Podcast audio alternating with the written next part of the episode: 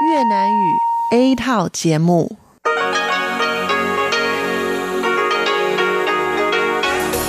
Đây là Đài Phát Thanh Quốc tế Đài Loan RTI.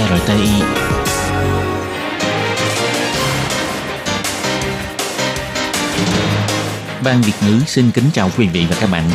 Đây là chương trình Việt ngữ Đài Phát Thanh RTI được truyền đi từ Đài Loan.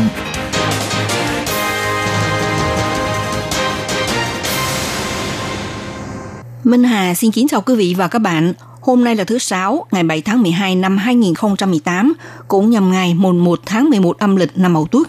Thưa quý vị, hôm nay chương trình phát thanh Việt ngữ của Đài RTI sẽ lần lượt đến với quý vị theo nội dung đầu tiên là tin thời sự, bài chuyên đề, tiếng Hoa trong mọi ngày, chương mục nhịp sống Đài Loan và sẽ khép lại qua chương trình nhìn ra thế giới. Trước nhất, do Minh Hà mở đầu vài dòng tin thời sự hôm nay. Đưa ra 5 nguyên nhân thất bại trong bầu cử, Thủ tướng Lại Thanh Đức cho biết thực hiện chính sách không đáp ứng nhu cầu, thấy vô cảm trước tăng trưởng kinh tế. Có thể vì vụ Huawei khiến Mỹ mở rộng chế tài, Bộ trưởng Bộ Kinh tế ước tính chỉ mang lại ảnh hưởng nhỏ đến chuỗi cung ứng với Đài Loan. Để tránh rủi ro, Bộ trưởng Bộ Kinh tế cho biết sẽ khởi đầu một chuyển biến chiến lược mới tại các nước mục tiêu trong chính sách hướng Nam mới. Trên website của Sứ quán Đài Loan tại nước ngoài không thay đổi hình ảnh quốc kỳ và dòng chữ ROC. Đài Loan chính thức ra mắt dàn máy 3DVR cung cấp bản tin đầu tiên về môi trường điện gió xa bờ. Khai mạc tuần lễ thời trang Taipei đầu tiên toát lên nét đẹp văn hóa và mốt thời thượng quyến rũ của Đài Loan. Và sau đây mời các bạn theo dõi tiếp các tin chi tiết. Ngày 7 tháng 12, Thủ tướng Lại Thanh Đức đích thân trình bày kết quả kiểm điểm sự thất bại trong cuộc bầu cử vừa qua. Ông đưa ra 5 nguyên nhân dẫn đến sự thất bại. Thủ tướng Lại Thanh Đức nêu ra, đối với nhân dân mong muốn nhất là chính phủ cải thiện tốt kinh tế, nhưng kinh tế không hẳn là nguyện vọng duy nhất của người dân.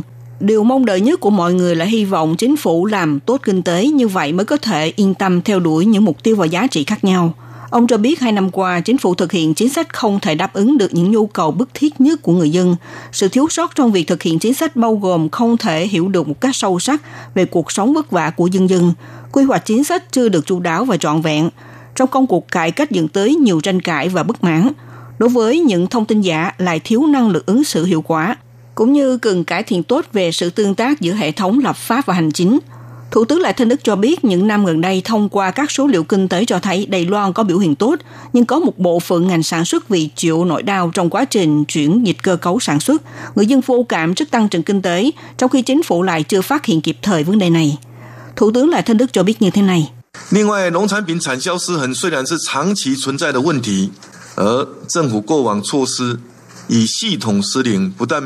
ra, nông sản phẩm mất cân đối trong tiêu thụ và sản xuất mặc dù là vấn đề được tồn tại từ lâu, những biện pháp được áp dụng trước kia không còn đạt hiệu nghiệm, không những chưa bố trí kịp thời mà cũng không nắm vững đầy đủ mọi thông tin, khiến quyền lợi của nông dân và ngư dân không được quan tâm đúng lúc.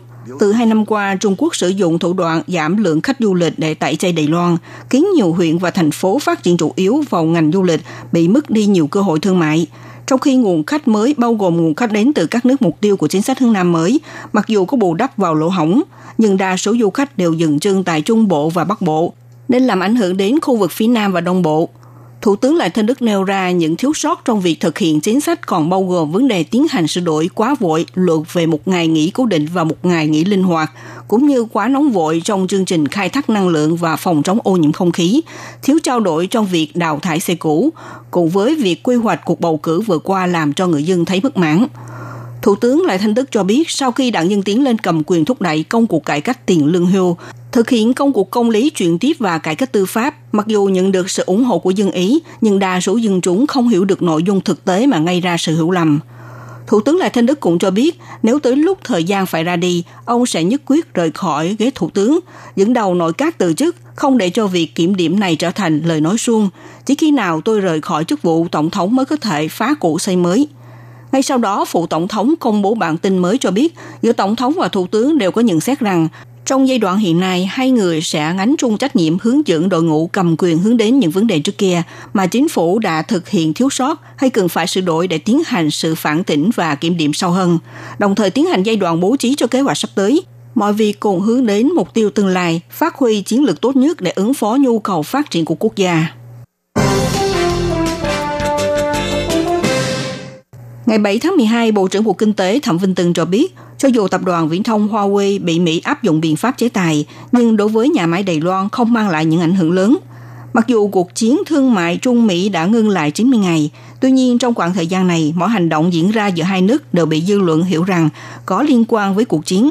Canada thể theo yêu cầu của Mỹ đòi dẫn độ Phó Chủ tịch Tập đoàn Huawei kiêm Giám đốc Tài chính Mạnh Vạn Chu vào ngày 1 tháng 12 theo giờ địa phương từ Vancouver chuyển máy bay. Lý do là bà Mạnh Vãn Chu vi phạm biện pháp chế tài Mỹ đối với Iran, nên khiến dư luận nhận xét trước sự giao tranh liên tục giữa Mỹ và Trung Quốc, nếu Mỹ mở rộng biện pháp chế tài, liệu có ảnh hưởng đến chuỗi cung ứng của hệ thống Đài Loan hay không?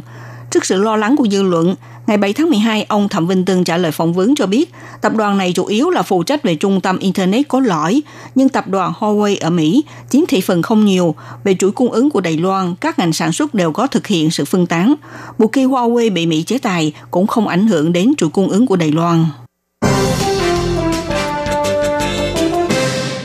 Chính sách hướng Nam mới đã thực hiện được hơn 2 năm nay nhận được nhiều hưởng ứng tốt về lĩnh vực kinh tế thương mại, đồng thời gần đây đang bùng phát cuộc chiến thương mại Trung Mỹ, nên khiến nhiều doanh nghiệp Đài Loan phát triển tại Trung Quốc đang cân nhắc việc trở về đầu tư tại Đài Loan hoặc là di chuyển cơ sở nhà máy đến các nước mục tiêu trong chính sách hướng Nam mới.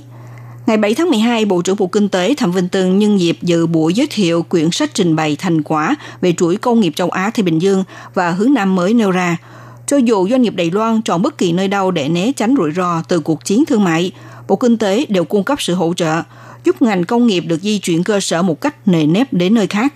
Ông Thẩm Vinh Tường nhấn mạnh mặc dù do cuộc chiến thương mại mang đến những ảnh hưởng sâu rộng, ông cho biết như thế này.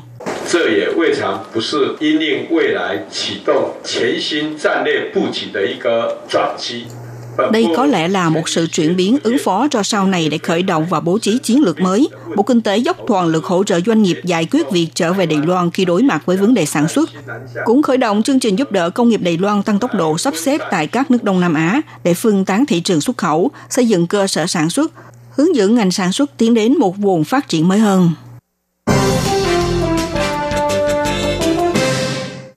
Sự kiện Facebook của các văn phòng đại diện Đài Loan tại nước ngoài của Bộ Ngoại giao thay đổi hình đại diện và đổi tên gọi là Taiwan đã làm dấy lên làn sóng dư luận. Có một số người cho rằng với cách làm không có quốc kỳ, không để dòng chữ ROC là cho xóa bỏ Trung Hoa Dân Quốc. Tuy nhiên, trên bất kỳ website, Facebook của Bộ Ngoại giao hoặc website các sứ quán tại nước ngoài vẫn đều để lại quốc kỳ Trung Hoa Dân Quốc, dòng chữ Taiwan, Republic of China và tên gọi chính thức của sứ quán đại diện tại nước ngoài. Ví dụ, ở Văn phòng Văn hóa Kinh tế Đài Bắc tại Los Angeles, Văn phòng Văn hóa Kinh tế Đài Bắc tại Malaysia. Ngày 7 tháng 12, giới chức ngoại giao trả lời phỏng vấn cho biết, trên website Bộ Ngoại giao và các sứ quán đại diện ở nước ngoài có để quốc kỳ Trung Hoa Dân Quốc, dòng chữ Taiwan và ROC sẽ không có thực hiện hành động thay đổi hình ảnh, tên gọi. Bộ Ngoại giao cũng chưa từng có dự định thay đổi quốc kỳ, tên gọi quốc gia và tên gọi của cơ quan đại diện tại nước ngoài trên website. Theo giới chức nhấn mạnh, sự việc gây ra thảo luận này là do trên trang fanpage của các văn phòng đại diện tại nước ngoài chỉ muốn sử dụng kênh mạng xã hội, thông qua phương thức đa nguyên, bao dung và sống động giới thiệu hình ảnh Đài Loan, không phải kết nối tới các vấn đề như cho xóa bỏ Trung Hoa Dân Quốc, chưa thông qua trưng cầu dân ý việc lấy tên Đài Loan tham gia Thế vận hội Tokyo.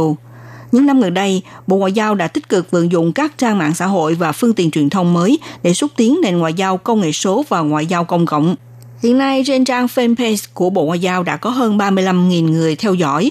Instagram thành lập chưa được nửa năm cũng đang tổ chức hoạt động bốc thăm thu hút số lượng theo dõi đã vượt mốc 5.000 người.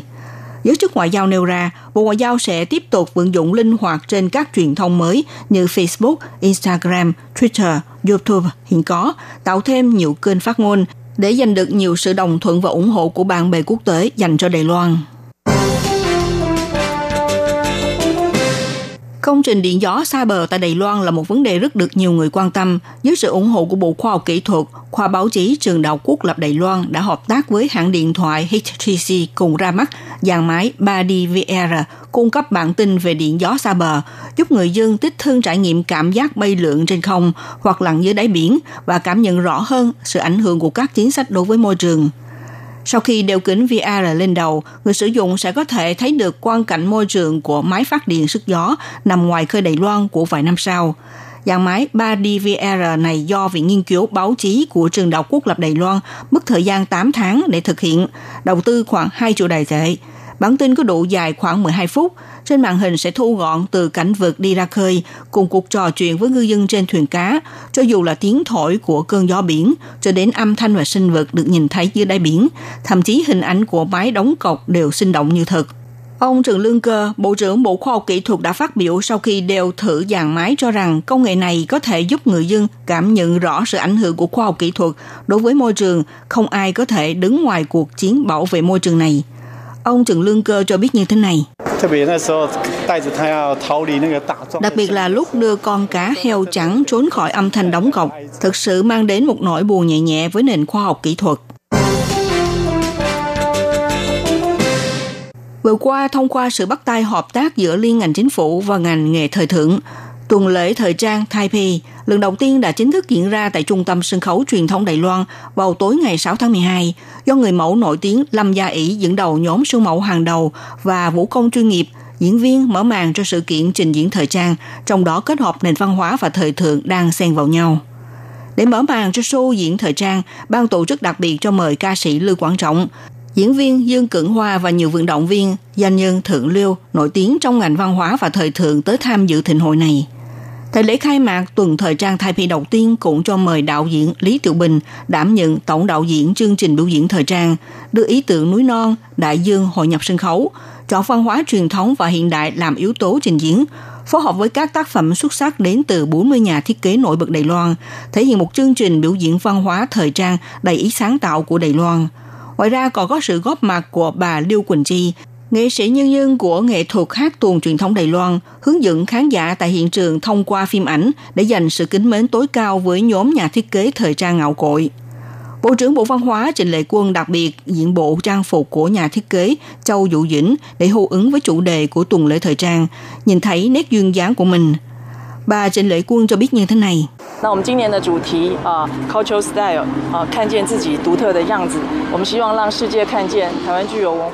Năm nay chúng tôi đưa ra chủ đề là Culture Style, thấy được nét duyên dáng đặc trưng của chính mình. Chúng tôi mong muốn cộng đồng thế giới thấy được ngành nghề thời thượng của Đài Loan rất giàu nội hàm văn hóa, thấy được sức quyến rũ của các thương hiệu thiết kế. Chúng tôi cũng mong rằng khi đề xuất chủ trương thời thượng này, thực tế sẽ giúp cho mọi người khám phá được nét duyên dáng độc đáo của bản thân, làm chủ cuộc sống của chính mình. Trong tiết mục đặc sắc áp chót của tuần lễ thời trang, tất cả người mẫu cùng góp mặt trên sàn diễn giới thiệu những bộ trang phục của nhà thiết kế Đài Loan, từ trang phục cao cấp đặt may cho tới những trang phục dạo phố hợp mốt giới trẻ, tạo nên một diện mạo thời thượng mang tính đa dạng văn hóa của Đài Loan. Các bạn thân mến, sau đây Minh Hà xin điểm lại các tin chính. Đưa ra 5 nguyên nhân thất bại trong bầu cử, Thủ tướng Lại Thanh Đức nói rằng thực hiện chính sách không đáp ứng nhu cầu, thấy vô cảm trước tăng trưởng kinh tế. Có thể vì vụ Huawei khiến Mỹ mở rộng chế tài, Bộ trưởng Bộ Kinh tế ước tính chỉ mang lại ảnh hưởng nhỏ đến chuỗi cung ứng với Đài Loan. Né tránh rủi ro, Bộ trưởng Bộ Kinh tế cho biết sẽ khởi động một chuyển biến chiến lược mới tại các nước mục tiêu trong chính sách hướng Nam mới.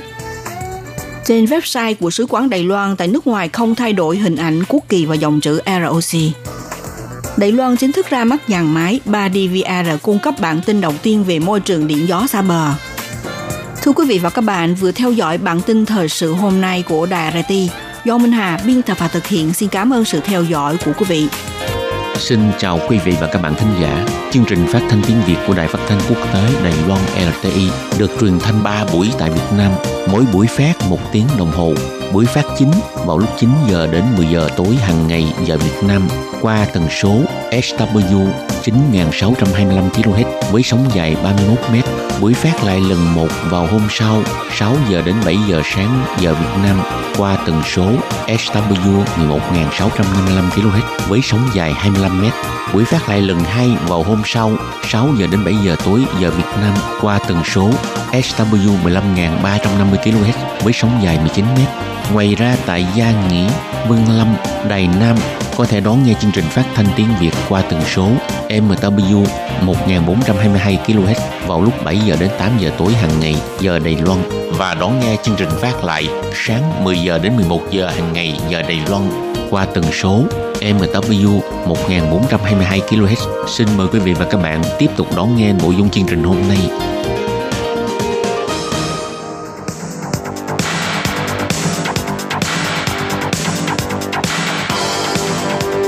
Đây là Đài Phát Thanh Quốc tế Đài Loan RTI, truyền thanh từ Đài Loan.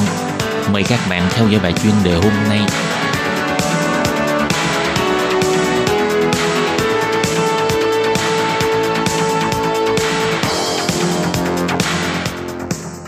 Các bạn thân mến, Hải Ly xin chào các bạn. Sau đây mời các bạn theo dõi bài chuyên đề hôm nay qua nội dung bài viết đề án trưng cầu dân ý về phản đối mở cửa nhập khẩu thực phẩm nhiễm xạ của 5 tỉnh thành của Nhật Bản được thông qua. Phía Nhật hy vọng Đài Loan nên đánh giá dựa trên các kết quả có cơ sở khoa học. Các bạn thân mến, và bây giờ Hải Ly xin mời các bạn đến với nội dung chi tiết của bài chuyên đề hôm nay.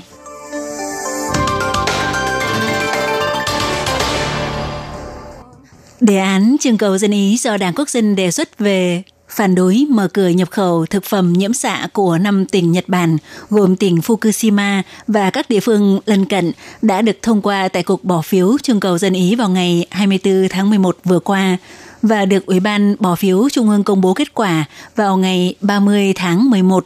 Và do đó thì Đài Loan sẽ trở thành nước duy nhất trên toàn cầu cấm nhập khẩu hoàn toàn thực phẩm vùng nhiễm phóng xạ của Nhật. Để bày tỏ sự tôn trọng đối với kết quả bỏ phiếu trưng cầu dân ý, chính phủ do bà Thái Anh Văn nắm quyền đã xác nhận sẽ tiếp tục duy trì lệnh cấm nhập khẩu thực phẩm nhiễm xạ của 5 tỉnh thành nêu trên của Nhật Bản. Theo người phát ngôn của Viện Hành chính Đài Loan, bà Kolas Yotaka trả lời phỏng vấn cho biết, đề án này được thông qua thực ra ở một mức độ nhất định nào đó sẽ gây sự căng thẳng cho mối quan hệ Đài-Nhật. Chính phủ và Bộ Ngoại giao sẽ tích cực trao đổi với phía Nhật Bản, cũng hy vọng mối quan hệ Đài-Nhật không bị ảnh hưởng. Trong Hội nghị Kinh tế Thương mại Đài-Nhật lần thứ 43 vừa bế mạc vào ngày 30 tháng 11 vừa rồi tại Đài Bắc, sau khi hội nghị khép lại, ông Khưu Nhân Nghĩa, Hội trưởng Hiệp hội Quan hệ Đài-Nhật của phía Đài Loan, và ông Ohashi Mitsuo, Hội trưởng Hiệp hội Giao lưu Nhật Bản-Đài Loan của phía Nhật, đã ký kết một thỏa thuận và 4 biên bản hợp tác MOU. Theo thông tin được biết, hai bên đã thảo luận đến vấn đề mở cửa cho thực phẩm của khu vực nhiễm phóng xạ Fukushima. Phía Nhật Bản cũng bày tỏ rất thông cảm với kết quả trưng cầu dân ý, nhưng vẫn mong Đài Loan có thể căn cứ vào các kết quả có cơ sở khoa học để mở cửa cho phép nhập khẩu thực phẩm Nhật Bản trong thời gian sớm nhất có thể, và cũng đề cập đến việc Trung Quốc đã mở cửa một phần cho phép nhập khẩu thực phẩm Fukushima. Do ngày 29 tháng 11, Bộ trưởng Bộ Ngoại giao Nhật Bản Konotaro đã bày tỏ không loại trừ khả năng sẽ kiện lên WTO về việc Đài Loan cấm nhập khẩu toàn diện thực phẩm Fukushima. Việc liệu chuyện này có gây ảnh hưởng đến quan hệ Đài-Nhật hay không đã gây chú ý của dư luận. Ông Lâm Khánh Hồng, Phó Tổng Thư ký Hiệp hội Quan hệ Đài-Nhật, đã bày tỏ trong buổi họp báo sau Hội nghị Kinh tế Thương mại Đài-Nhật cho biết, tại hội nghị, phía Nhật đúng là có đề cập sơ qua với Đài Loan về vấn đề nhập khẩu thực phẩm của Nhật Bản, và cũng nhấn mạnh Đài Loan nên quyết định việc nhập khẩu thực phẩm Nhật dựa trên các chứng cứ khoa học. Bà Trương Thục Linh, Tổng Thư ký Hiệp hội Quan hệ Đài-Nhật nhấn mạnh sẽ tiếp tục trao đổi thẳng thắn với đại diện của phía Nhật. Hy vọng đối phương có thể hiểu được để tránh ảnh hưởng tới quan hệ hai bên chỉ vì một vấn đề riêng lẻ. Theo báo cáo chuyên án tại Viện Lập pháp vào cuối năm 2016 của ông Lý Đại Duy, nguyên Bộ trưởng Bộ Ngoại giao, cũng đã chứng thực việc Đài Loan cấm nhập khẩu thực phẩm Fukushima đã ảnh hưởng tới hội nghị đàm phán ký kết thỏa thuận về hợp tác kinh tế Đài-Nhật EPA.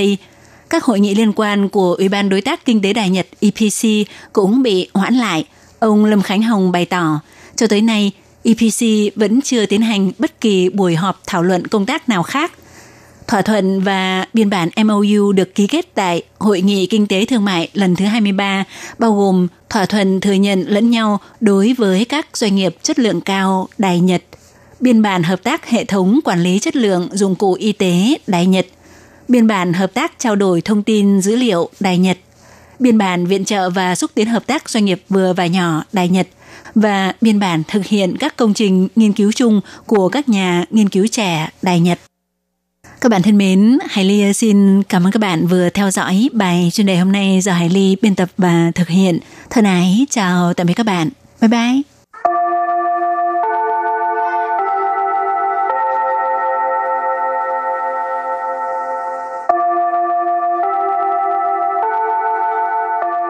Xin mời quý vị và các bạn đến với chuyên mục Tiếng Hoa cho mỗi ngày do Hoàng Lam và Lệ Phương cùng thực hiện.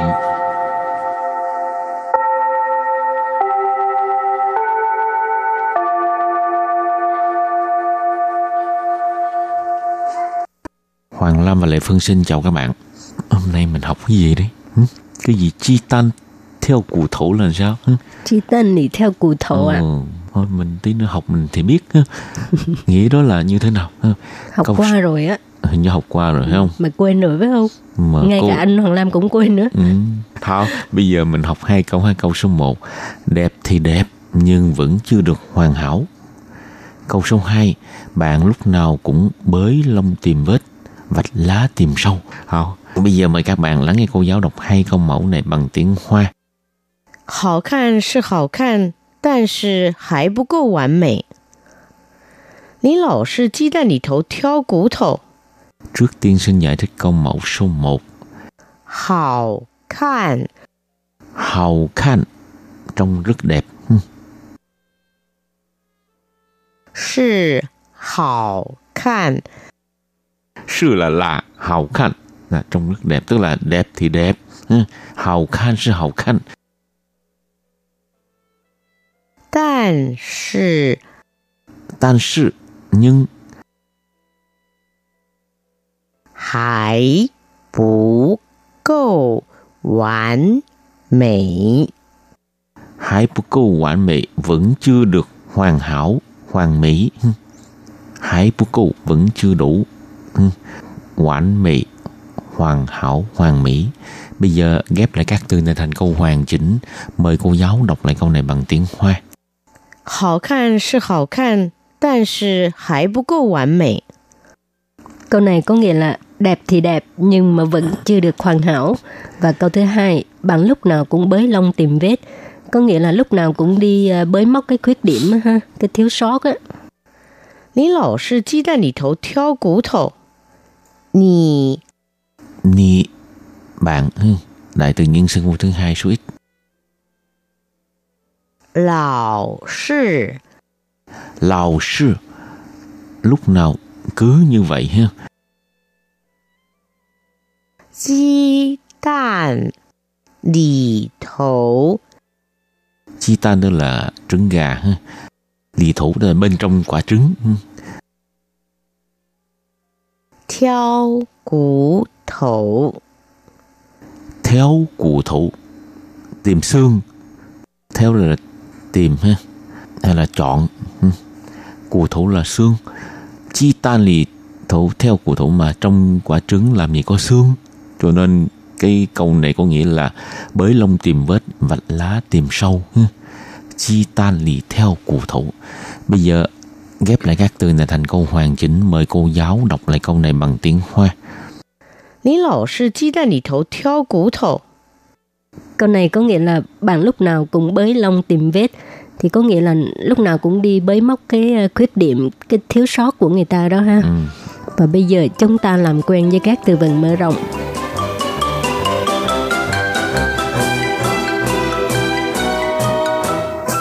Hoàn mỹ chủ nghĩa者, hoàn mỹ chủ nghĩa者, tức là người theo chủ nghĩa hoàn hảo. Quán mệ chủ y tức là chủ nghĩa hoàn hảo ha.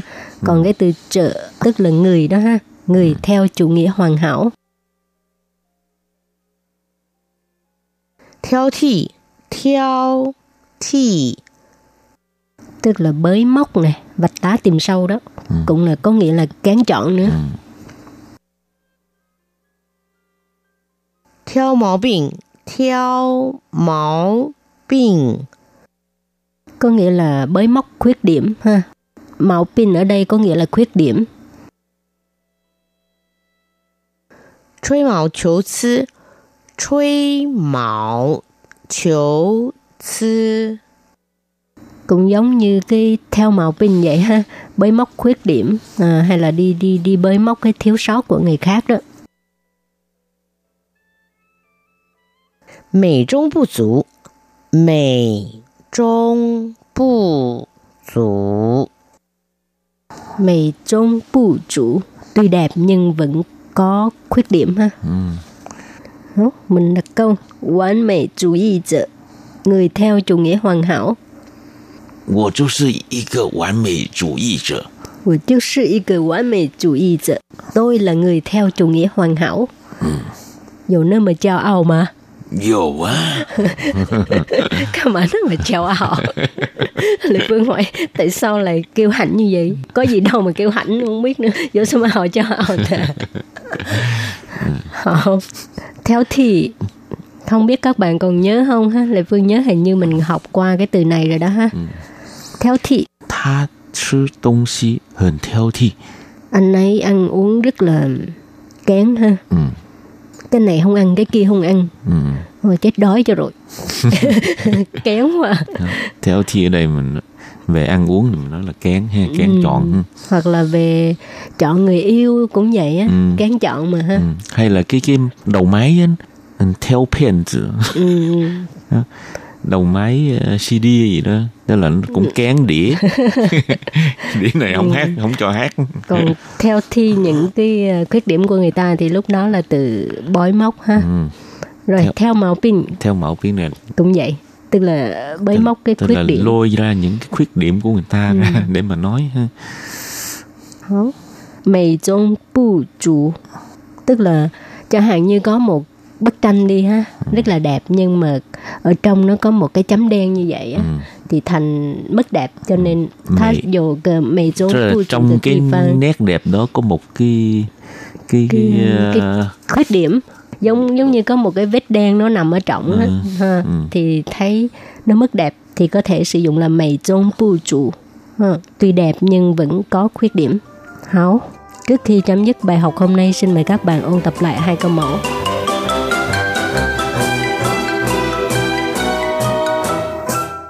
好看是好看，但是还不够完美。 好看， trông rất đẹp. 是好看， 是 là, 好看 là trông rất đẹp, tức là đẹp thì đẹp. 好看是好看， 但是 nhưng 还不够完美， 还不够完美 vẫn chưa được hoàn hảo, hoàn mỹ. 还不够 vẫn chưa đủ, hoàn mỹ, hoàn hảo, hoàn mỹ. Bây giờ ghép lại các từ này thành câu hoàn chỉnh.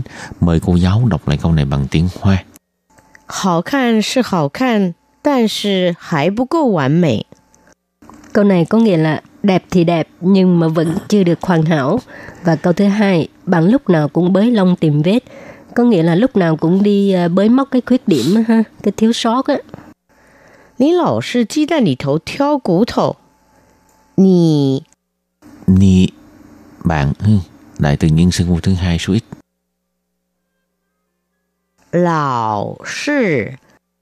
老是 lúc nào cứ như vậy ha. 鸡蛋里头, 鸡蛋 đó là trứng gà ha. 里头 đó là bên trong quả trứng.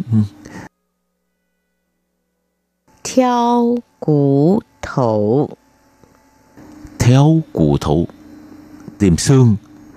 挑 là tìm ha, hay là chọn. 骨头 là xương.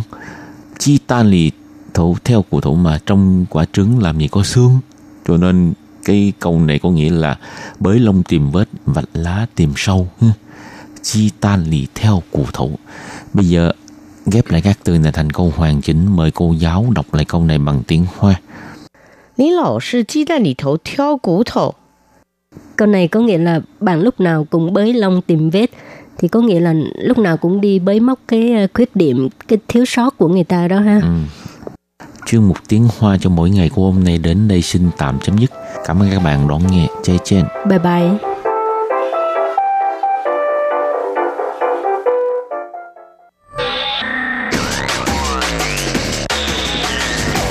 Quý vị đang đón nghe chương trình Việt ngữ tại RTI truyền thanh từ Đài Loan.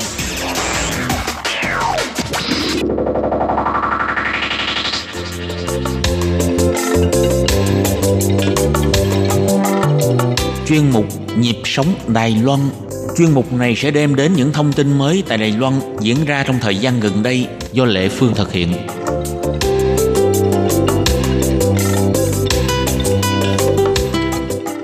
Các bạn thân mến, tuần trước trong chương mục Nhịp sống Đài Loan, Lệ Phương đã mời cô giáo Bibi Trần, là một người cũng có sở thích du lịch, giới thiệu về phong cảnh đẹp ở Bành Hồ, nhưng mà vì thời lượng của chương trình có hạn cho nên là chỉ giới thiệu có một vài phong cảnh thôi. Và hôm nay cô giáo Bibi Trần sẽ tiếp tục giới thiệu những phong cảnh đẹp khác ở Bành Hồ, cũng như cái sự thân thiện, cái sự nhiệt tình của người dân Bành Hồ. Các bạn đón nghe nhé.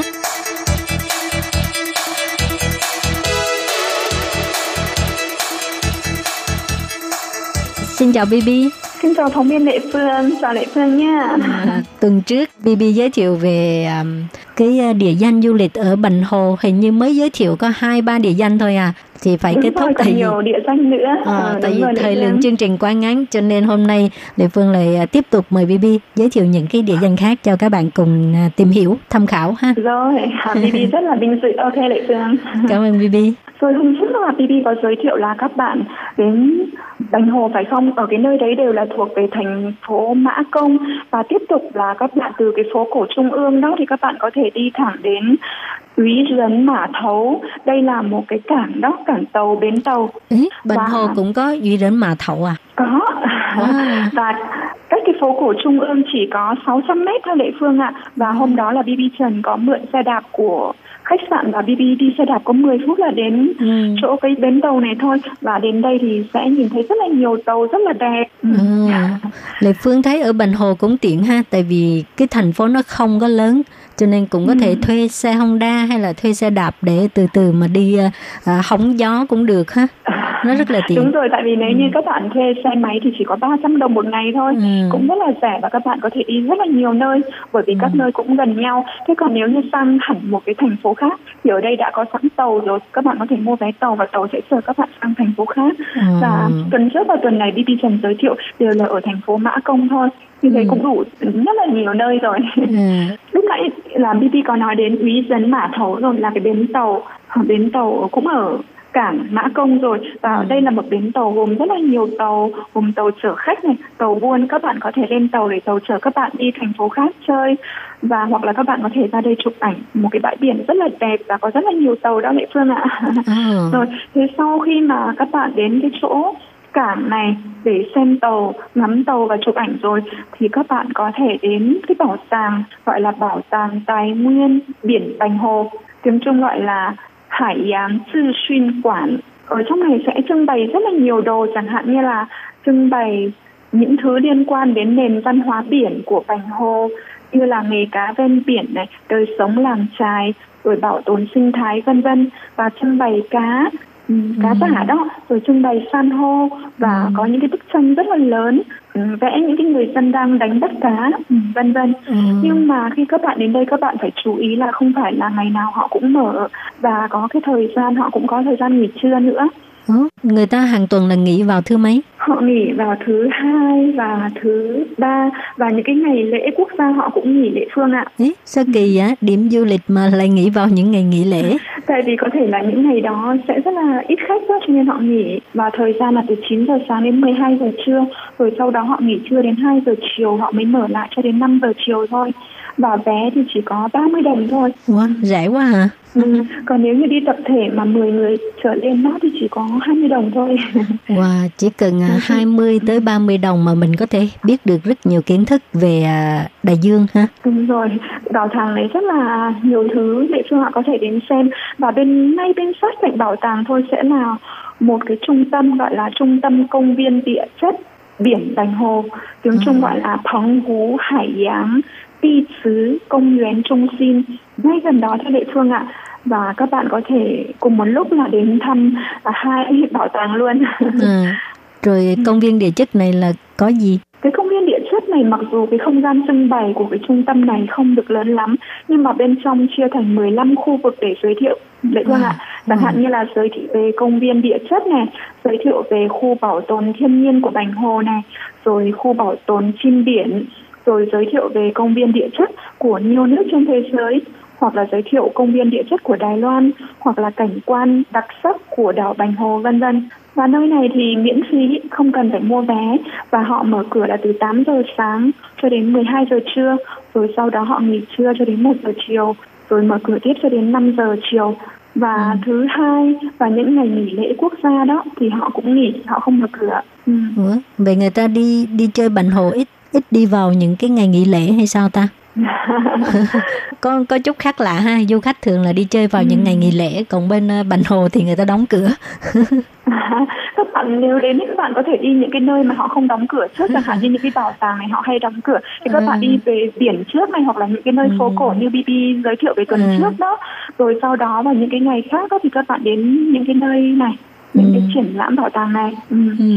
Và sau đó thì các bạn thăm cái bảo tàng tài nguyên biển này và trung tâm công viên địa chất này, thì các bạn có thể đi tiếp đến một cái nơi gọi là đền Quan Âm, tiếng Trung gọi là Quan In Thính. Đây là một cái đền Phật giáo và cũng rất là gần thôi, cách trung tâm công viên địa chất lúc nãy mà Bibi giới thiệu đó ở khoảng 2 km. Và nếu như các bạn mà đi từ chỗ Úy Dấn Mã Thấu, tức là bến tàu đó, thì chỉ cách có 950 mét thôi, cũng rất là gần Lệ Phương ạ. Cho nên một ngày có thể đi được rất nhiều nơi. Rất là nhiều nơi, bởi vì các bạn đến các bạn có thể ngắm phong cảnh, rồi các bạn tham quan, các bạn chụp ảnh và các bạn nghỉ ngơi. Bibi Trần nghĩ là chỉ trong vòng nửa tiếng đến 1 tiếng là các bạn có thể tham quan xong một nơi. Và sau đó thì các bạn di chuyển từ nơi này đến nơi kia. Nếu như các bạn đi xe máy thì Bibi nghĩ là các bạn chỉ cần 10 đến 20 phút đi xe máy là đủ rồi. Rồi có điểm du lịch nào mà Bibi có ấn tượng nhất không? Thực ra thì Bibi đều thích, và lúc nãy Bibi Trần có nói đến cái đền Quan Âm đó Lệ Phương. Phía trước cái đền Quan Âm có một cái cầu rất là đẹp Lệ Phương ạ, gọi là Si Ính Hống Chéo, hay còn được gọi là cái cầu vồng, bởi vì nó rất là đẹp, nó hình vòng cung nhân hình cái cầu vồng đó. Và nếu mà vào buổi đêm đó, thì cầu sẽ rất là đẹp vì có các đèn nhiều màu sắc rực rỡ như là màu đỏ này, màu vàng, màu xanh, màu tím. Cầu ban ngày cũng đã đẹp rồi, còn nếu mà vào ban đêm thì sẽ còn đẹp hơn nữa Lệ Phương ạ. Thực ra thì ở Bành Hồ còn rất là nhiều nơi đẹp nữa, nhưng mà tại vì thời gian không đủ nên là Bibi Trần không đi được những nơi khác. Còn cái nơi mà Bibi giới thiệu tuần trước và tuần này thì đều ở thành phố Mã Công thôi, là Mã Công Sư thôi. Còn rất là nhiều thành phố khác còn nữa, nhưng mà mình phải ngồi tàu để tàu chở mình sang những cái nơi khác. Nói tới Bành Hồ á, Lệ Phương nghĩ tới một cái hòn đảo mà có hình 2 trái tim nữa. Đúng rồi, Bibi Trần cũng rất thích định đi qua đó nhưng không kịp Lệ Phương ạ, bởi vì từ chỗ thành phố Mã Công mà đi nơi đó thì phải ngồi tàu thì mới ra được Lệ Phương ạ. Thì đây đúng là có những hình 2 cái trái tim, và nhiều nơi nữa cũng rất là nổi tiếng đó. Thì khi mà Bibi tới Bành Hồ du lịch á, thì Bibi thưởng thức những cái món ăn ngon nào của Bành Hồ? Thực ra thì ở Bành Hồ thì Bibi Trần đi đến đâu cũng nhìn thấy cá nhiều lắm Lệ Phương ạ. Viện bảo tàng cũng vậy, trên tường cũng toàn hình cá thôi. Và đến các quán ăn thì Bibi thực ra cũng giống như ở Tâm Trúc, Bibi vào các quán ăn thôi thì cũng có mì này, có cơm, rồi cũng có hải sản thôi, cũng không có gì là khác biệt cả. Thì Bibi có chọn những cái món ăn có cá để xem ăn đồ ăn của Bành Hồ có gì đặc trưng không. Thực ra Bibi nghĩ là về phong cảnh thôi thì chắc là nó sẽ đặc biệt hơn những cái nơi khác, tại vì những nơi khác không có. Còn về đồ ăn thì Bibi thấy là cũng giống như ở Tâm Trúc chỗ Bibi ở thôi. Không, mà Lệ Phương phát hiện một điều là ở Bành Hồ á, muốn ăn rau hơi bị khó khăn, tại vì cái môi trường người ta không có trồng rau được, cho nên hình như chỉ có cái loại là mướp ngọt á. Còn lại là hình như là toàn cá không à, cá với tôm. Đúng rồi, có nhiều cá. Và Bibi Trần hôm đó Bibi đi các nơi, và cũng có một cái là giữa các nơi này đến nơi kia đó, trên đường đi không có quán ăn Lệ Phương ạ. Cho nên là nhiều khi đã quá bữa trưa và quá bữa tối rồi mà vẫn không tìm được quán ăn để ăn. Như ở chỗ Tân Trúc Bibi ở đó, thì Bibi nghĩ là nếu đói bụng thì có thể là đi 5 phút 10 phút là sẽ có một quán ăn rồi, mình có thể ăn rồi mình đi chơi tiếp. Nhưng ở đây Bibi tìm cũng lâu lắm, Thế cho nên là BP nghĩ là các bạn có lẽ là phải dự định trước đi. Chẳng hạn như lát nữa mình tham quan nơi này xong rồi thì đã đến buổi trưa rồi. Rồi các bạn tìm một quán ăn ăn trước đi đã rồi hẳn đi tiếp nơi nữa. Nếu không bạn đi đến nơi nữa rồi lúc đấy đến 1 giờ chiều rồi vẫn chưa tìm thấy quán ăn đâu. Tại vì Bành Hồ cái dân số quá ít ha. Và ở Bành Hồ có một cái loại hoa gọi là hoa cúc, các địa phương gọi là hoa cúc, chính là hoa của Bành Hồ gọi là xiên hoa. Nhưng mà Bibi Trần đi vào cái thời trí hoa, nó gọi là trí hoa sư phấn hú xiên hoa. Và mùa BB đi thì không phải là cái mùa hoa cúc, chứ nếu đi phải mùa hoa cúc đó thì rất là đẹp cho địa phương ạ. Rồi người dân Bành Hồ BB có dịp tiếp xúc không? Rồi đúng rồi, có một điều mà BB rất là ấn tượng đó là người dân Bành Hồ họ rất là hiếu khách địa phương ạ. BB cũng đi chơi rất là nhiều nơi rồi, nhưng mà có lẽ là những nơi khác thì nếu như mà người ta hiếu khách thì BB vẫn thấy đó là hiển nhiên thôi, bởi vì là họ buôn bán mà. Nhưng mà người dân Bành Hồ này họ không buôn bán nhưng họ rất là hiếu khách. Ví dụ như chẳng hạn tại sân bay Bành Hồ đó rất là đẹp thì BB có chụp ảnh, tức là BB để máy và BB tự chụp đó. Nhưng BB phải chỉnh máy cũng rất là mất thời gian. Thì lúc đó BB đang chỉnh máy thì có một người chạy đến hỏi là cô có muốn tôi giúp cô chụp không? Thì BB quay đầu lại thì hóa ra là một chú cảnh sát ở trong cái sân bay đó. Rồi BB nghĩ là tại sao chú lại nhiệt tình đến thế. Sau đó là cái hôm đầu tiên mà BB đến cái bến tàu, lúc nãy BB nói với cả địa phương là Úy Trấn Mã Thấu đó. Thì BB đang tham quan ở đấy xong thì BB muốn hỏi đến cái phố cổ Trung ương. Thì BB có hỏi một cái người dân ở ngay cái bến tàu là cho tôi hỏi là cái phố cổ Trung ương có ở gần đây không và đi như thế nào. Thì lúc đó là BB đi xe đạp của khách sạn mà.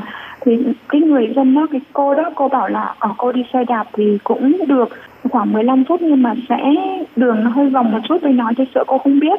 Rồi thế xong rồi cô mang tận cái xe máy, rồi cô mang xe máy của cô ra, cô rất sao rồi cô chở BB.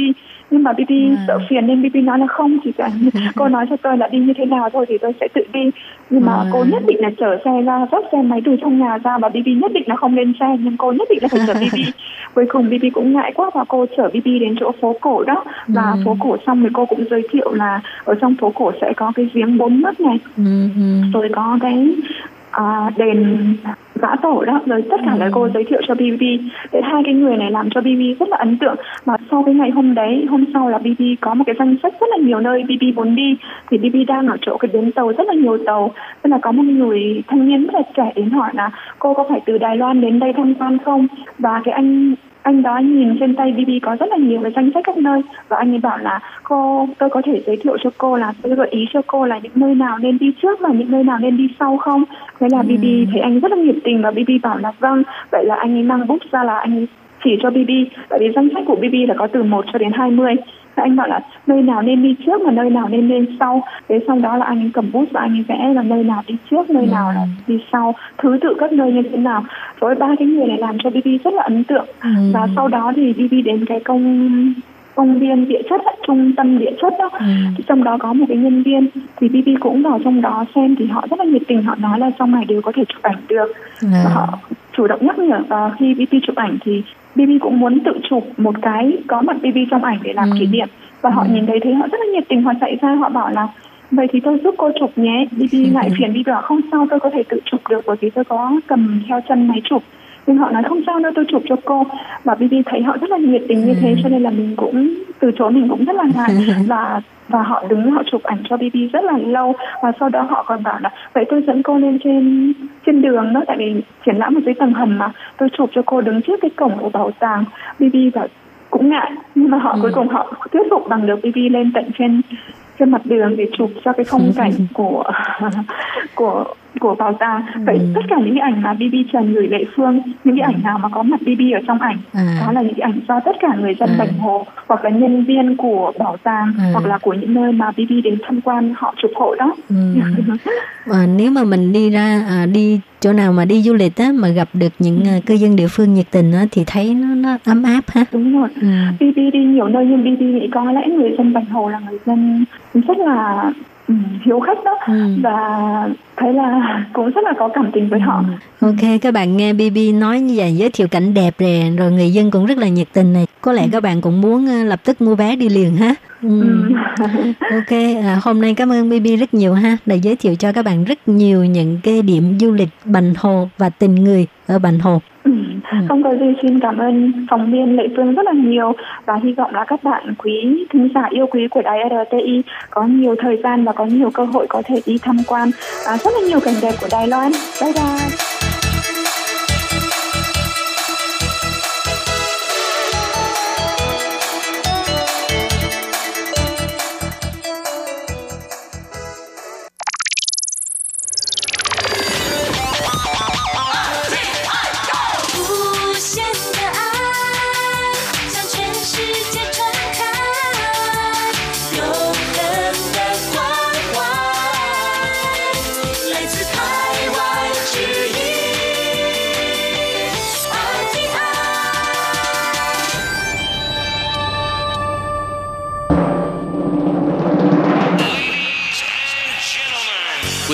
Đón nghe chương trình Việt ngữ đài RTI truyền thanh từ Đài Loan.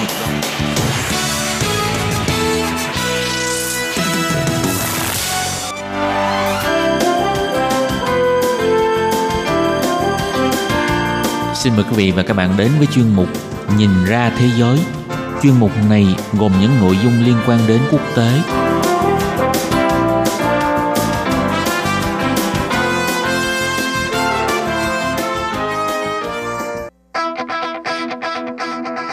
Tường Vi xin chào quý vị và các bạn. Chào mừng các bạn trở lại với chuyên mục Nhìn ra thế giới để nắm bắt được những thông tin và sự kiện chính trị quan trọng đang xảy ra khắp năm châu.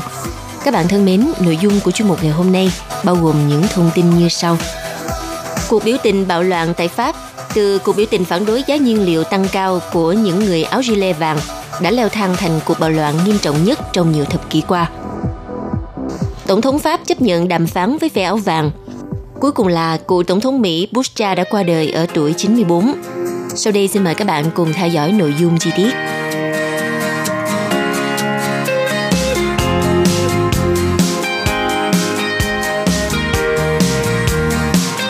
Thưa quý vị và các bạn, trong bối cảnh cuộc biểu tình phản đối giá nhiên liệu tăng cao của những người áo gilet vàng leo thang thành cuộc bạo loạn nghiêm trọng nhất trong nhiều thập kỷ qua, thì chính phủ Pháp mới đây buộc phải công bố một loạt biện pháp nhượng bộ để xoa dịu tình thế. Sau khi chính phủ Pháp công bố hoãn kế hoạch tăng thuế xăng dầu, nhiều nhóm người biểu tình áo gilet vàng nói rằng như vậy là chưa đủ và họ sẽ tiếp tục xuống đường biểu tình phản đối. Vào ngày 5 tháng 12, hãng thông tấn Bloomberg cho biết, các biện pháp nhượng bộ được đích thân Thủ tướng Pháp ngài Edouard Philippe công bố trước đó một ngày, bao gồm việc hoãn kế hoạch tăng thuế nhiên liệu trong vòng 6 tháng, ngừng tăng giá khí đốt và điện trong 3 tháng bắt đầu từ ngày 1 tháng 1 năm 2019 và dừng việc thắt chặt các tiêu chuẩn đánh giá ô tô để xử phạt phương tiện cũ gây ô nhiễm nặng tới giữa năm sau. Phát biểu trực tiếp trên truyền hình, Thủ tướng Philippe khẳng định chính phủ sẽ không để việc tăng thuế nhiên liệu đẩy sự đoàn kết dân tộc vào thế nguy hiểm, đồng thời cam kết sẽ sớm tìm kiếm các biện pháp hỗ trợ nhóm người lao động thu nhập không cao nhưng phụ thuộc vào các phương tiện giao thông cá nhân. Đây là nhóm bị ảnh hưởng nặng nề nhất từ việc giá nhiên liệu tăng cao. Vậy thì nhóm áo gilet vàng bắt nguồn từ ai? Cách đây 6 tháng, có một người phụ nữ tên là Ludowski, chuyên kinh doanh mỹ phẩm trực tuyến và sống ở ngoại ô Paris. Bà đăng tải trên mạng một lá thư kêu gọi chính phủ Pháp giảm giá xăng dầu. Người phụ nữ này đã tính toán chi tiết các yếu tố cấu thành giá xăng ở Pháp và nhận ra rằng các khoản thuế chiếm tới hơn một nửa. Ban đầu, lá thư của bà Ludowski không nhận được hưởng ứng của bất kỳ ai. Nhiều người còn xem động thái của bà là kỳ quặc. Tuy nhiên, cho tới tháng 10 năm nay, khi mà chính phủ Pháp tiếp tục công bố kế hoạch tăng thuế, thì một tài xế xe tải có tên là Eric Doret đã vô tình đọc lại được lá thư và chia sẻ với bạn bè trên Facebook. Từ đó, hàng trăm ngàn người dân Pháp trên mạng xã hội đã kêu gọi nhau ký vào lá thư đề nghị của bà Ludowski. Ngay lập tức thì báo chí Pháp đã vào cuộc và tạo ra một làn sóng khổng lồ trong lòng của nước Pháp. Cho tới ngày 17 tháng 11 vừa qua, tài xế xe tải Eric Doret đã quyết định tổ chức một cuộc biểu tình của các tài xế để đề nghị chính phủ phải hạ giá xăng, và phong trào này đã nhanh chóng lan rộng trên mạng xã hội. Họ mang theo mình chiếc áo gilet màu vàng, chiếc áo khoác có màu hiển thị rất cao và tất cả những người lái xe ở Pháp đều mang theo và phải sử dụng trong một số trường hợp nhất định. Ban đầu, phong trào chỉ đơn giản là nêu bật những trật vật về chi tiêu của các gia đình với chính sách thuế nhiên liệu của ông Macron, Tổng thống Pháp. Tuy nhiên, trong 3 tuần vừa qua thì phong trào này đã phát triển thành một cuộc nổi dậy chống Tổng thống Pháp Macron, với nhiều người chỉ trích Tổng thống vì đã theo đuổi chính sách mà họ nói là ủng hộ cho người giàu và không có ích gì cho người nghèo. Những người cực đoan, thậm chí họ còn nói rằng các chính sách cải cách mà Tổng thống Macron đang tiến hành là sai lầm và kêu gọi ông phải ra đi. Sau sự việc này, chính quyền Pháp đã cho công bố một số các nhượng bộ. Đây có thể nói là những thay đổi lớn trong chính sách của chính quyền Pháp. Bởi vì cách đây không lâu, Tổng thống của nước này là ngài Emmanuel Macron từng tuyên bố rằng ông không giống các lãnh đạo Pháp trước đây, ông sẽ không bị ép buộc phải thay đổi chính sách vì những phong trào đường phố quy mô lớn. Trong khi đó, Thủ tướng Philippe cũng từng nói rằng chính phủ sẽ không rút lại quyết định tăng thuế nhiên liệu bất chấp sự phản đối của người dân. Và sau khi quyết định nhượng bộ của chính quyền ở Paris được công bố, một số nhóm biểu tình đã thể hiện sự hài lòng khi nguyện vọng của họ được đáp ứng, đồng thời họ đã dỡ bỏ nhiều rào chắn ở trên đường phố đã được lập lên cách đây vài tuần. Tuy nhiên, có nhiều nhóm biểu tình khác tuyên bố họ sẽ không dừng lại đến khi nào nhận được một cam kết lâu dài hơn từ phía chính phủ, và cho rằng việc tạm hoãn tăng giá xăng dầu không phải là một biện pháp có thể chấp nhận được. Hãng thông tấn Reuters dẫn lời của ông Benjamin Kochi là một trong những người phát động chiến dịch biểu tình tuyên bố, chúng tôi không muốn tạm dừng tăng thuế, chúng tôi muốn việc tăng thuế xăng dầu phải được hủy bỏ ngay lập tức. Ngoài ra, ông Kochi cũng nói rằng nhóm của ông sẽ tiếp tục xuống đường vào thứ Bảy để biểu tình phản đối. Theo tờ Politico nhận định, việc rút lại quyết định tăng thuế cho thấy chính phủ Pháp sẵn sàng lắng nghe người dân và sẵn sàng thay đổi. Nhưng rõ ràng là các biện pháp nhượng bộ hiện tại của chính phủ chỉ mang tính tình thế và rất khó được toàn bộ phe biểu tình chấp thuận. Đi cùng với quyết định hoãn tăng thuế của chính phủ, có một số quan chức Pháp cũng đã phát đi tín hiệu rằng mức lương tối thiểu ở nước này có thể sắp tăng. Tuy nhiên, thông tin này chưa được xác nhận chính thức. Cũng trong một thông báo mới nhất trước người dân, Thủ tướng Pháp ngài Philippe đã cảnh báo rằng người Pháp không thể vừa có được các dịch vụ công cộng tốt hơn, vừa đóng thuế ít hơn, và bởi vậy sự nhượng bộ phải đến từ cả hai phía người dân và chính phủ.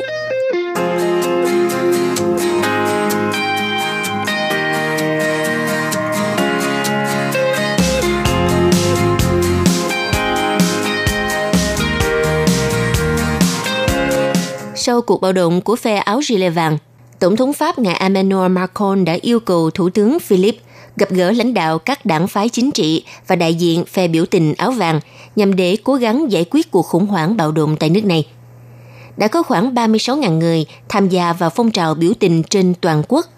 Những người biểu tình đã đụng độ với cảnh sát, họ đập phá và đốt cháy xe ô tô cũng như là chặn đường cao tốc.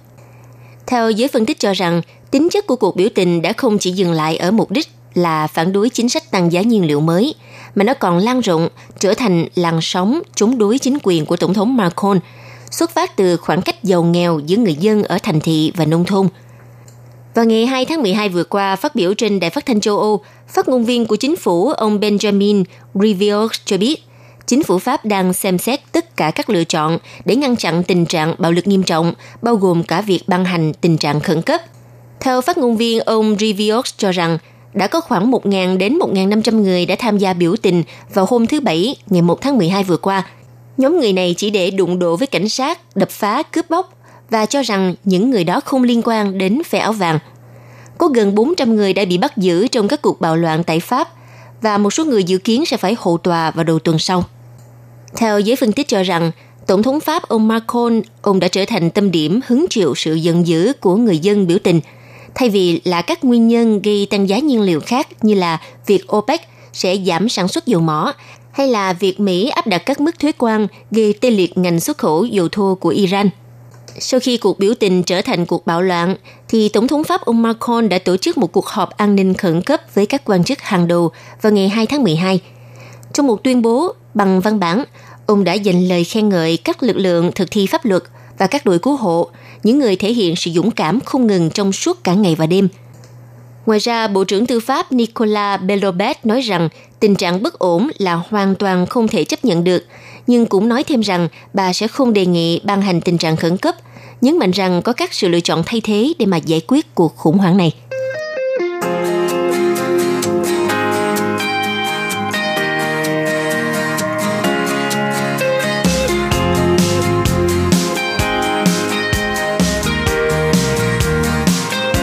Thưa quý vị và các bạn, cựu Tổng thống Mỹ George Bush, Tổng thống thứ 41 của Mỹ đã qua đời hồi 22 giờ 10 phút ngày 30 tháng 11 giờ địa phương. Ông là thành viên của gia tộc Bush, một vọng tộc trên chính trường Mỹ, được tạp chí The Economist miêu tả là một trong những vương triều thành công nhất trong lịch sử nước Mỹ. Con trai của cựu Tổng thống Mỹ George Bush đã đăng tải trên trang Twitter của mình một bài viết như sau. Trap Now Marvin Doro và tôi rất buồn khi phải thông báo cha mình đã qua đời sau 94 năm đáng nhớ. George Bush là người có nhân cách cao đẹp, cũng là người cha tuyệt vời nhất mà những đứa con có thể đòi hỏi. Trong những năm gần đây, cựu Tổng thống George Herbert Walker Bush, hay còn được gọi là Bush cha, ông đã phải nhập viện nhiều lần bởi một căn bệnh tên là Parkinson. Cựu Tổng thống Mỹ đã phải đặt máy thở do viêm phổi vào năm 2017. Hồi tháng 4 vừa rồi, ông được đưa tới bệnh viện Methodist Houston vì nhiễm trùng lan vào máu. Ông từng là Tổng thống Mỹ từ năm 1989 đến năm 1993. Trước đó, ông là Phó Tổng thống dưới thời của Ronald Reagan trong 2 nhiệm kỳ. Sự ra đời của ông ngay sau khi vợ của ông là cựu đệ nhất phu nhân Barbara Bush ngày 17 tháng 4 vừa qua, qua đời do tắc nghẽn tim mạch và suy tim. Hai vợ chồng ông bà đã kết hôn được 73 năm. Tổng thống thứ 43 của Mỹ, George Bush, là một trong 5 người con trai của ông. Ông Bush cha là người gốc Massachusetts. Ông gia nhập quân đội ở tuổi 18 và trở thành phi công hải quân trẻ nhất vào thời điểm đó. Ông đã thực hiện tổng cộng 58 nhiệm vụ chiến đấu trong Thế chiến thứ 2. Sau khi ông tốt nghiệp trường đại học Yale và thành công trong ngành kinh doanh dầu mỏ, ông Bush cha bắt đầu gia nhập vào chính trường Mỹ và trở thành nghị sĩ đại diện cho khu quốc hội số 7 ở bang Texas. Ông từng giữ nhiều vị trí khác nhau trong các cơ quan khác của chính phủ, bao gồm đại sứ, chủ tịch đảng Cộng Hòa và giám đốc cơ quan tình báo CIA. Bush cha ông quyết định tranh cử tổng thống vào năm 1980. Mặc dù thất bại do thiếu phiếu tín nhiệm của đảng Cộng Hòa, tuy nhiên ông vẫn được cựu tổng thống Ronald Reagan tin tưởng và chọn làm phó tổng thống. Tới năm 1988 thì ông tiếp tục tranh cử tổng thống và giành chiến thắng. Và trong suốt nhiệm kỳ của mình, ông Bush cha đã luôn giữ chính sách đối ngoại cứng rắn trên thế giới. Quyết định quan trọng đầu tiên của ông là cử khoảng 23.000 lính Mỹ tham gia vào chiến dịch chính nghĩa tại Panama nhằm lật đổ chế độ của Noriega. Nó được xem là một hành động vi phạm pháp luật quốc tế. Rồi trước khi Liên Xô tan rã, cựu tổng thống Mỹ George Bush cha đã gặp Tổng bí thư Liên Xô ngài Mikhail Gorbachev trong hội nghị thượng đỉnh nhằm kết thúc chiến tranh lạnh giữa hai nước vào năm 1989. Thông qua việc kiểm soát vũ khí, hai nhà lãnh đạo đã gặp nhau trong một cuộc họp thượng đỉnh khác tại Washington năm 1990. Tới năm 1990 thì ông Bush cha đã phải đối mặt với thử thách lớn nhất trên cương vị tổng thống Mỹ. Mỹ cáo buộc chính quyền Iraq đứng đầu là Saddam Hussein đã xâm lược Kuwait để khai thác dầu và âm mưu gây tác động đến giá dầu. Ông Bush cha đã thành lập một liên minh các quốc gia bao gồm Liên Xô để giải phóng Kuwait trong chiến dịch lá chắn sa mạc, sau đổi tên thành chiến dịch bão táp sa mạc. Tổng cộng có 425.000 lính Mỹ và 118.000 lực lượng liên minh đã được huy động tham gia vào cuộc không kích trong nhiều tuần và cuộc chiến trên bộ kéo dài 100 giờ. Mặc dù được giới chính trị Mỹ nhận định ông đã đạt nhiều thành tích trên phương diện quốc tế, nhưng tại quê nhà thì ông không thể thành công như vậy. Bởi số phiếu tín nhiệm dành cho ông giảm đáng kể trong chiến dịch tái tranh cử vào năm 1991, bởi thâm hụt chi tiêu và tỷ lệ thất nghiệp cao. Cụ thể, ông chỉ giành được 168 phiếu đại cử tri trong năm đó, chỉ bằng một nửa so với Bill Clinton là 370 phiếu. Và sau khi kết thúc nhiệm kỳ của mình, gia đình ông Bush đã chuyển tới Houston, Texas. Ông đã nhận được nhiều giải thưởng danh giá nhờ những đóng góp cho nước Mỹ, bao gồm tước hiệu hiệp sĩ tại cung điện Buckingham. Tàu sân bay hạt nhân của Hải quân Mỹ USS George Bush đã được đặt theo tên của ông. Quý vị và các bạn thân mến, vừa rồi là chuyên mục Nhìn ra thế giới do Tường Vi biên tập và thực hiện. Xin cảm ơn sự chú ý lắng nghe của các bạn. Hẹn gặp lại các bạn trong chuyên mục tuần sau cũng vào giờ này. Bye bye!